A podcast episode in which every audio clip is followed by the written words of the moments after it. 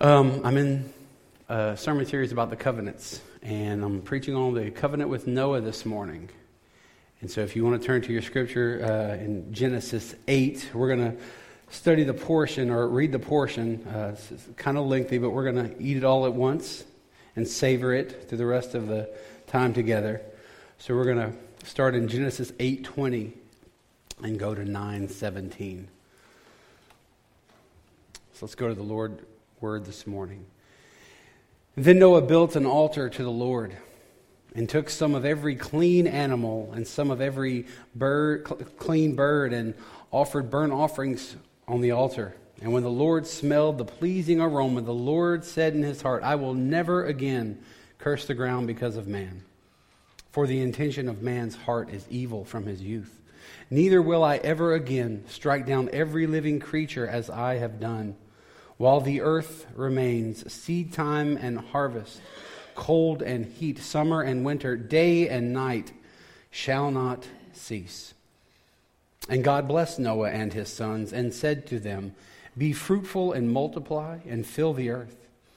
The fear of you and the dread of you shall be upon every beast of the earth, and upon every bird of the heavens, upon everything that creeps on the ground, and all the fish of the sea. Into your hand they are delivered.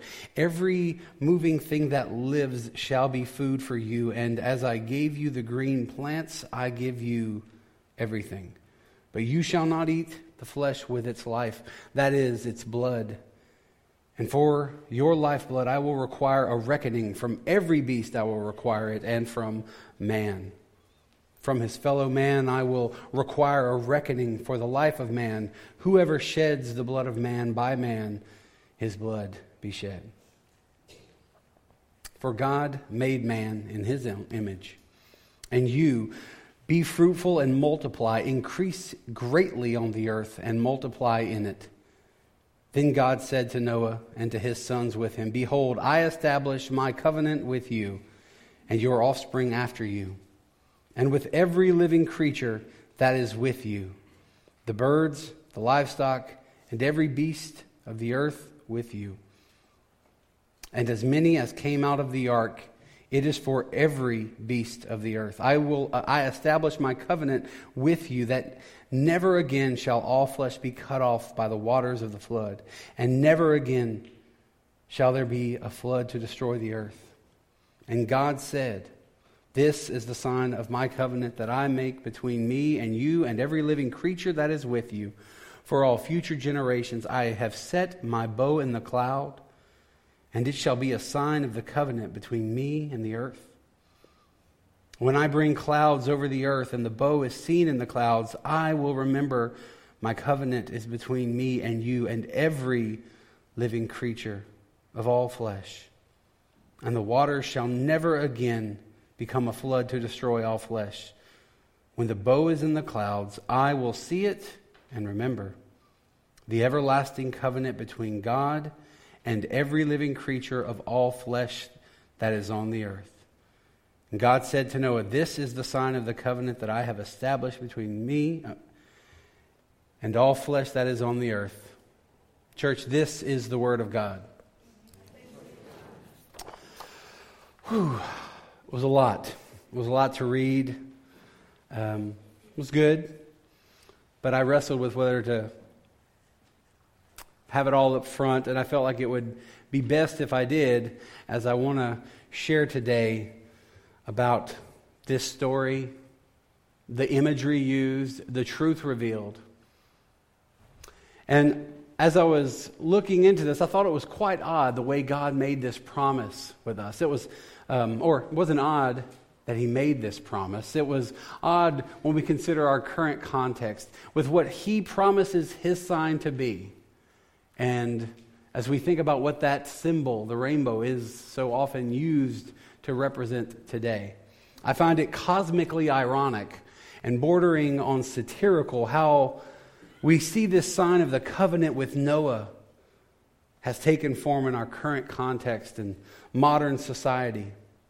This majestic spectacle is what God places in the sky as a reminder that He will not exact the kind of massive punishment upon mankind and beasts of the earth or the earth itself ever again.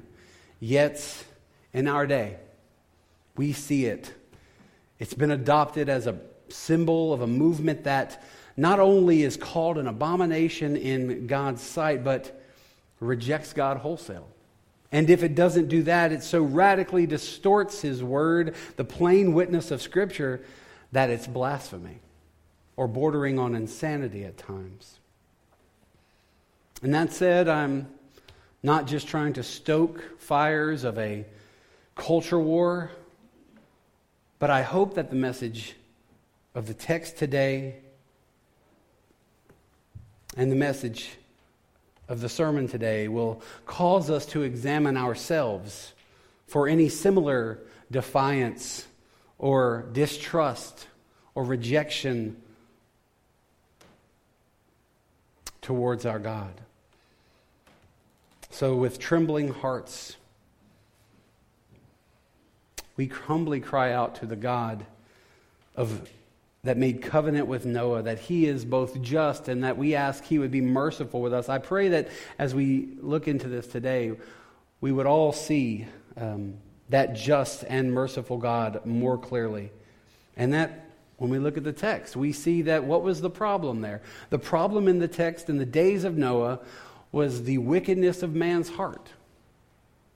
And, church, that's our problem today, is the wickedness of man's heart. Our problem is, we, we, we began to read it already in their day, and we can see it in our own, is that our pro- uh, we have evil intentions and inclinations. Ours are also corrupt and evil, as we read, if you read earlier in the chapter uh, of verse 5 through 8, if you recount what God, when God is laying out the plan to do this, you'll see him talk about the wickedness and corruption of man's heart, and that is the situation we remain in. And that he will also, just as in the days of Noah, our problem remains that not only are our hearts evil, but God must judge that evil. God will judge that evil, but not according to, he doesn't grade on a curve. He judges according to his righteous standards. But the wonderful part about this text, the wonderful part about this text and, and our God, its author, is that his judgment does not ultimately destroy those in covenant with him. Noah went through the flood, he saw the destruction. But God's judgment does not destroy because God is in covenant with him. So, having read the text and proclaimed that simple truth that God will judge evil, and but those in covenant with Him will not be ultimately destroyed, I'm tempted to, you know, I could just leave in the gospel. Hey, look, that's the good news has been presented that God will judge evil, and if we are in right relationship with Him, we're good. He will not destroy us. But I suspect if I rely on that alone, that's not what Brian or the session had in mind. And if I stopped there, you'd certainly all beat everyone to the restaurants. But, but I'm happy that that's not the expectation this morning. I'm glad that I'll get to look a little deeper into God's covenant with Noah because um, it is such good news, church. It was good news for Noah and his family, and it is good news for us today. It is just as good for us if not better, considering we have the light of the successive covenants to further illuminate God's goodness to us. And this particular covenant is one of the covenants with man that, that God actually enacts, and it is wholly of His grace. He does not place obligations in this covenant, it is wholly His doing. He exacts it. He doesn't say, well, hey, you're responsible to do this. We see that in later covenants, and God did those for particular reasons. But the, the really awesome things about this covenant is that it's not dependent upon you and me, it's all of His grace. So let's look a little closer. I love how this passage opens up where, where we started reading today because it's basically Noah having a worship service. We see God, him worshiping God and making an offering to God. But the beautiful picture there is not that Noah worked up to do this. The first thing I notice is that what does he offer? He offers a sacrifice to God of one of the animals that God himself preserved. He didn't have to go look for it. This is all a product of what God's grace in his life has brought him to, and God provides the sacrifice. All these animals that were offered, it said he offered one of every clean animal. And, and all of these were offered, all of these that were offered were there by God's preservation. And we see this in other covenants as well, that God provides his sacrifice. We, we, you can remember the promise that he made to Abraham when he spared the life of Isaac. And then he says, when he stopped his hand, and later on, he, what does he say? He says, I will provide for myself a lamb. And of course, post Christ, we, we get to know that that did take place in Christ and it was fulfilled. He provided the lamb. And so Noah was worshiping. And Yahweh promised, Yahweh promised that he would, again, Yahweh promised that, that he would provide those sacrifices, whether it was the lamb with Isaac or Christ on the cross, he makes promises. And Noah is responding to God's fulfillment of, of promises that he would preserve. We see that he, had, in obedience, had built the ark, and God spared him. And there's more promises to come. And at this post flood worship service, Yahweh again promises Noah some things. He promises that as he set forth this covenant with Noah and also us today, he tells Noah that he will never again curse the ground or strike everything every living thing down in judgment because of man's wicked heart. Pause on that for just a moment. God is saying, look, all that stuff, all, I will never, all the destruction that you yourself just saw, that I told you I was going to do because of a wicked generation, he, he, he tells Noah, he said, I'm promised to never do these things again. And I, I, I got to think for a second, like if, if we'd have been in that situation, if God just had stopped there, as soon as He said, "Hey, I'm never going to do this again," we'd have been, "I'll take it. That's that's good enough. That's good enough." I'll, he just would we would have interjected at that and said, "Praise God, you're never going to do this again. Awesome, we win." But God does even better than that, church. God does one even better. He also then gives the promise of a sustained natural order on the earth. We see him then reestablishing and promising to uphold the order of his creation. And this is why mankind has persisted in our efforts towards human flourishing to this day, because God made those promises. That's the only way we can do that. God assures us of this general regularity on the earth. That's why we can grow food. That's why we can plan for the weather. That's why we can build communities, church, because we live in God's good creation now. And imagine Noah having just seen all of what was good, God declared good, wrecked. God says, Look, I'm never going to do that again. And from this moment forward until the earth ends, you will have regularity you will have a sort of general regularity among the earth. And this grace that he gives to Noah has enabled all of us until now. This same grace, these promises that he gave, they enable us to, to do science. They enable us to look deep into the microscopic level or, or, or, greatly out at his creation because he has sustained the natural order of things. That's the, only, that's the only reason we can even do things like the scientific method where we, you know, observe, research, hypothesize, test, analyze, and repeat, basically. That's because God, we live in a world that is orchestrated and, and, and cr- not just created, but is, is, is maintained by a powerful God who made promises that he would not destroy it again.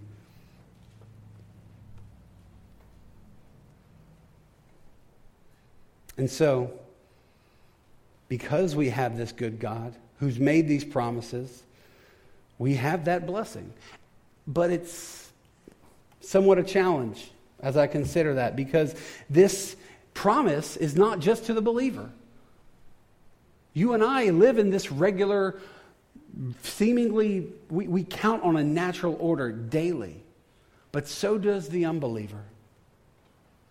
And unfortunately, these benefits are extended to the same people who would use them use these good gifts from God to militate against him. They, they will use these gifts to militate against the giver of these gifts. And God, even in knowing how a corrupt people will inevitably, use these gifts, he blesses Noah and his sons and all generations with these blessings. And he tells them to go and be fruitful and fill the earth, and he promises them a posterity. He promises them a future and he does not lie. Additionally, we see this sort of reminder of the dominion mandate in chapter 1. But with this modification, we, we see where humans are no longer going to be restricted to only eating uh, the herb of the field. So they're no longer vegetarians. Rather, they will eat every moving thing that lives. And I think some people in our state, we like Every moving thing? Gotcha. I love it. I'm on that one. I know there's other cultures that eat strange things too, but I think South Louisiana was like, hold on, we can eat every moving, living thing. Okay, gotcha. And then we have stuff like crawfish, and I'm, I'm all about that life. But if, can you imagine that being the case back then? You're going from eating nothing but the vegetables to like, hold on, we can eat what now? you know, as I thought about this text, uh, especially this portion, it was really tempting um, to kind of go on a rabbit trail and be like, you know, I want to write and preach a sermon called The Grace of Steak. But it was not really the point this morning, but I was like, man, I could, I could, I could formulate this. Like, we're freed from vegetarianism. We've been given meat. But, um, but that was, you know, a rant that I, I didn't even bring it up to Brian, but I just like, man, I would, that would be fun and uh, I didn't want to get disciplined. So, but that's not really the main point this morning, church. The, the main point of this is that God expands his provision to us. After destroying the natural order that preceded this, he establishes a new one, makes a promise about it, and then gives them even more supply of provision. He gave them, previously, He had given every good seed. But now we also have every living thing that moves as a source of God's provision for us. See, He promises us provision, He promises them provision, and He does not lie. In this, God reaffirms His care for life, both human and animal. Though with much distinction, he demonstrates his care for both animal and humankind in the text. And we are indeed to have dominion. We, he's restating what was covered in Genesis 1 and 2. And we see this in later covenants. Well, God even, He cares about creation. He cares about both human and animal so much that He even gives laws about how they're to raise their animals and then applies it to how the church should care for their pastors. So we see this abiding theme and faithful promise throughout God dealing with his people. He con- he's concerned about his creation. He cares. He's not the absentee landlord that some try to paint him as. And that's why Christians have the duty and the responsibility to care and steward our creation, rightly so. We do not hold uh, all things in this earth at the same level of human life, but we are to be good stewards of it. Like, use all of the animal if you're going to kill it. And he gave it to you, use it all. And he reminds us, or he institutes the fact that if you take a life of an image bearer, your life is forfeit. God tells us in that how he regards life, both human and animal.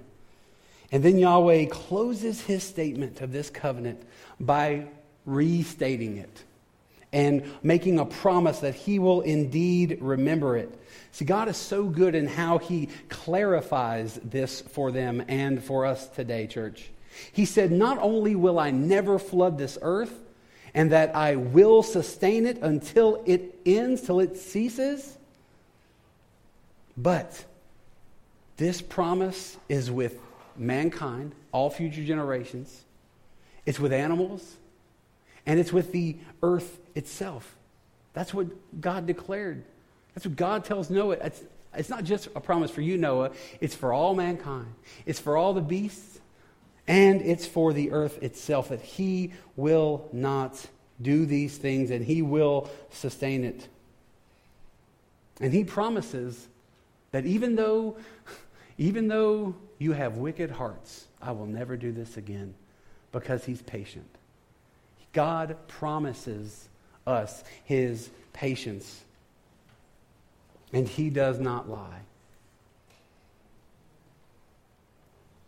You know, as I was reading this, it made me think about people's differing views on the flood itself, whether it was regional or local or global. And I want to give liberty to brothers who may disagree and sisters who may see things differently, uh, and, and just honest people of God who disagree on this. I want to love them. I want to show them their. Uh, I want to show them God's love where we differ. But I think I became even more convinced of the global flood. I had already believed it. I didn't get change my mind, but I, I became even more convinced because God said that, hey, I'm never going to do this again. And if we have floods all the time, we have regional, we have local floods constantly. And God said He wasn't going to do that. And He does not lie. So I can't reconcile those possibilities. And I want to be loving with my brothers who can, but we have a God who does not lie to us, church. And He said He won't do it.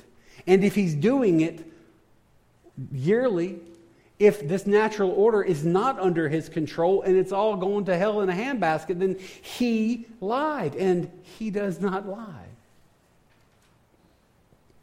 And then God said he's going to put this big, bright, beautiful reminder in the sky. But for who? Verse 13 and on, it tells us that he will look on it and remember this everlasting covenant that he sets upon us. And, church, while we can certainly, and we can and should look upon the rainbow and remember God's mercy and, and, his, his, and our hope in those promises, absolutely we can do that. Let's not get it twisted. That's not its primary purpose. The primary purpose is that it reminds God, it said. Not that he forgets, but that, that it says that he will look upon it and remember his covenant with us. This means that when you, or that when a holy God looks down upon the people whom were graced with his image, and this is believer and unbeliever alike, that bear his image, when God looks down and they, they scoff or blaspheme or reject him, he looks at the bow that he set in the sky and remembers it and remembers his promise. He looks upon that ever, his own everlasting covenant that he instituted, that he maintains. And while you and I would justly be deserving of the flood part two, he knows he made a covenant with us, and he does not lie. And that this beautiful display that we look upon, I don't know if you've gone down a YouTube rabbit hole, people that'll like go to really unique places in the world and try to find triple or double rainbows and and they're just go you'll laugh is all i'm going to say um, if some of you who have seen those videos you know what i'm talking about people that this, this, this one guy in particular he just oozes and gushes with this sort of sentimentality i'm not denigrating him but this display is, is a bow but not, it's not some cutesy thing. His bow is a weapon of war. And when we look upon this bow that he has set in the sky, it's not some cutesy thing to convey warm feelings in our heart and be all soft and just cuddly. It's, it should instead, this should make us consider, this majestic display should make us consider and tremble at his power and his might and his glory. That is what the rainbow should bring to our minds is his power and his promises. Not just, oh, look, that's light refracting through things in the sky and and or this this movement or oh hey it just I love rainbows because they're so pretty and look I got I got four girls I get some rainbows drawn in our house, and they are they are super cute, especially when they draw smiling clouds and everything else. Yeah, super cute, but that is not that is not the rainbow that our God paints. The beautiful promise sign is not one of softness; it's one of a strong promise that He does not break. So, what now? How does this Bronze Age tale apply to our post Enlightenment Western thought? How does it apply to even modern evangelicals? And, and you know, it's, it's easy to, you've probably heard it, where people will wrestle with sort of these judgment language and and and well you know why are we talking about covenants? We don't really use that language too much.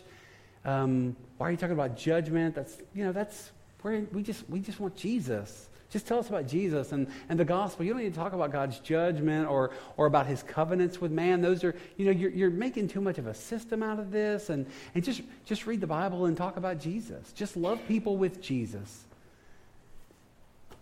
It's easy. You, you, heard this from, I perish to think, Christian radio or, or um, just a lot of modern evangelicals that are, I like the term, I heard someone else say, even jellyfish. They just don't have a spine. And I don't want to be unloving to our brothers, but sometimes that is, we can get tr- caught up in that as well. It will impact our thoughts and our approach with things. And, and when, unless we feel um, compelled to, to, well, you know, maybe I'll minimize these things, not talk about God's judgment or his, or his promises, not to judge, and, just talk about Jesus. Well, guess what, church? Jesus talked about Noah and talked about the covenant and the times of Noah, talked about the wickedness. We see in, in Matthew 24, Jesus talks about that. I'm going to go to that real quick. I apologize, I did not put it in my slides. Matthew 24, verse 36, if you want to turn in your own scripture. We're going to analog this morning.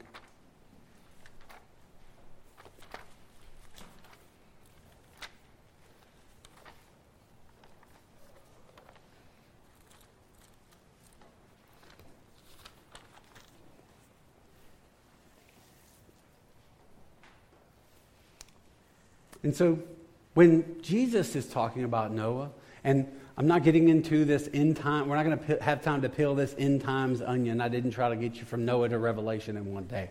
Uh, I didn't have, if I had 55 minutes, I could have made it. But, you know, I was like, I'm not going to try it today. I only got like, you know, 30, 45. They give me 55, I can do it. But, um, but no, when they ask Jesus about, like, hey, when are you going to return? What does he tell them? He tells them, he, he, he doesn't talk about, well, you know, just don't worry about that. Just believe the gospel and talk about nice things and don't talk about my judgment.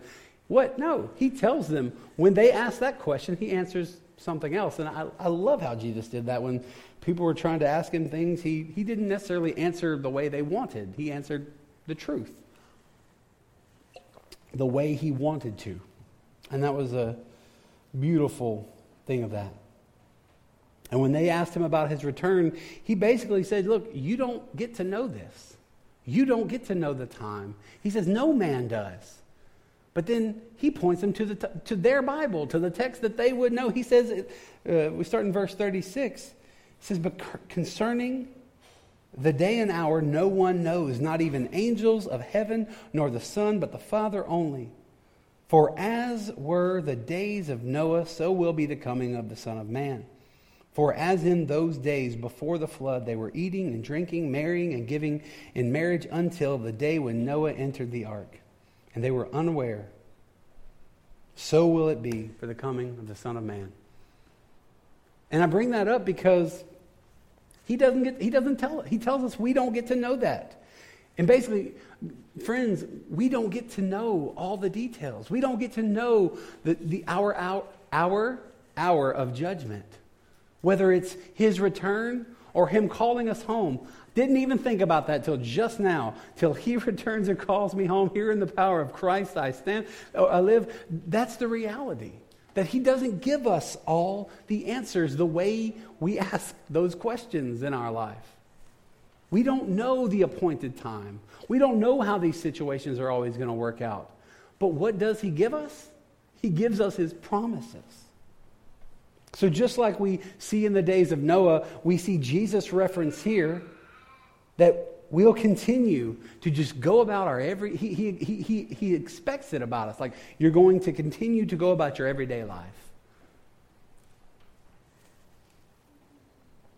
And the temptation church is to continue going in our everyday life to just let it become a toil to let it get busy and concerned with the issues of the day and losing sight and losing hope in the promises of God. And maybe getting caught up in the anxiety of all the unanswered questions and issues that He's not yet given us. And as I was thinking about this text, I kind of got bogged down in that for a moment. All the questions that Noah must have had, all the questions I had about the generations going around then, like we're not told a lot between, we're given some genealogy, but we're not given, given an exhaustive description of this generation, nor of the time with Noah. But what are we given? We're given the promises. We're given the promises. And as I was wrestling with this text, a, a, a faithful brother offered some really insightful words about this. Is that when Moses recorded this for us, he left a lot unsaid. There's a lot he doesn't tell us. He doesn't give us insight into a lot of the obvious human issues, like did Noah get anxious, church? Did his family start questioning or complaining as he built this ark? Did his neighbors mock him? Did his body ache as he built the ark? As the days grew long, did he wrestle with doubt? And then, not to mention the logistical nightmare of having to uh, live among the animals and then caring for them and cleaning up after them I can't imagine that job. And I've mucked horse stalls for many years of my life. I can't imagine doing even a handful of horse stalls on a boat. Never mind all of God's preserved creation. And we know the rough estimate of the, of the size of this. Chock to the brim of animals. I can't imagine that. There are countless details that we're not given we're not told much about what man did or did not do. But you know what we did get, church? We got an abundantly clear message on what God did and what he promises to keep doing. He told Noah that he would deal with the wickedness of that generation. and he did not lie. And for many, sadly, they think that judgment never comes. They don't believe God. They, there's no God to hold them uh, to account. You know, some write songs about it. No hell below us, above us only sky.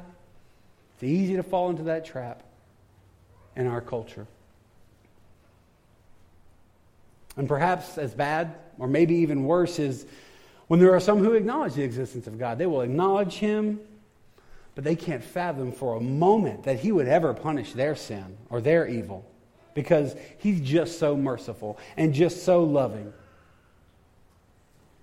Men will have the hubris to think that the same God who poured out His wrath on his only son, the perfect and sinless, righteous God man, would never judge them.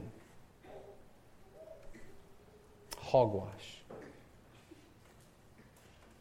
On the contrary, because he is a loving and merciful God, he does deal with sin and has dealt with sin ultimately and finally for those who are found in Christ. He poured out his wrath on his son to the benefit of all those who, like Noah, find grace with God. See, for in 2 Peter 2 3 9 reminds us that uh, God is not slow, as some count slowness. But what does it say? It says, But he is patient towards you, that all should come to repentance. But he also says, The day of the Lord's judgment will come and he does not lie. So, church, our God remembers his promises. He remembers the promises of patience and provision, and to give us a posterity, and he does not lie. He made these promises to us. He is patient with his people even when we find ourselves feeling hopeless and we're toiling away rather than trusting in his promises. In seasons of weariness, church, we have his promises. We may not have all the answers, but we have his promises. When we are wrestling with family situations of brokenness or sickness or another war or financial woes, like how am I going to fill this gas tank? How am I going to put food in this pantry? But remember, our God promised to provide. And he does not lie. And this same God promised us, church, posterity for all generations. So when it seems that the church on earth, God's people on earth, when it seems like we are getting kicked in the teeth and that all hope is lost, God promised to preserve. When we feel like we can barely keep our head above water, he sends an ark. If you've ever spent restless nights where it feels like everything is crumbling around you and you can't do anything but pray and you go to anguish and maybe even anger, church, I invite you, I encourage you all to look to the God who remembers his promises to us and remember that He does not lie. Let us pray. Father, we thank you for your mercy and your grace and your patience with our sin. And Lord, we thank you that you are faithful when we are not. Lord, help us. Help us to remember your promises this day, Lord and help us hold fast to the everlasting truth that you do not lie and that you are faithful to your people. Ask all these things in Jesus' name. Amen.